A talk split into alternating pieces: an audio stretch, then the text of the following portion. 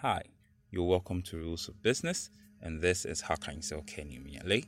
Today we'll be talking about managing the perception of free stuffs.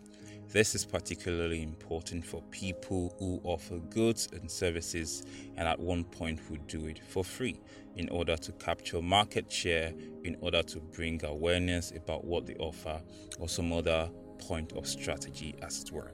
Here are the things you need to understand about giving free stuff. Never give anything for free if you have not initially built a good perception of value on what you're about to give for free. This also helps you to know that free things does not mean they are things that do not have value. It actually means that they are unpaid access to things of value. And this must also be communicated to the market or to your audience. Two things you need to note about offering free things as a business person. Number one, let people know that they are getting access to something that normally they wouldn't have the access for.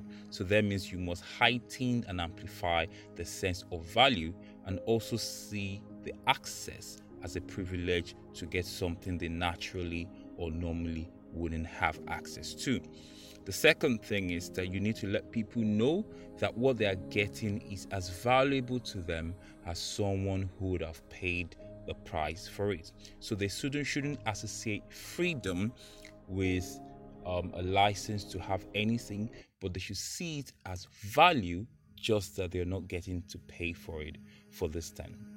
And as an entrepreneur, you need to understand this in order to improve your brand, even though you're trying to get market share. And this is a snippet and Hackingzel School of Innovation. Have a great day.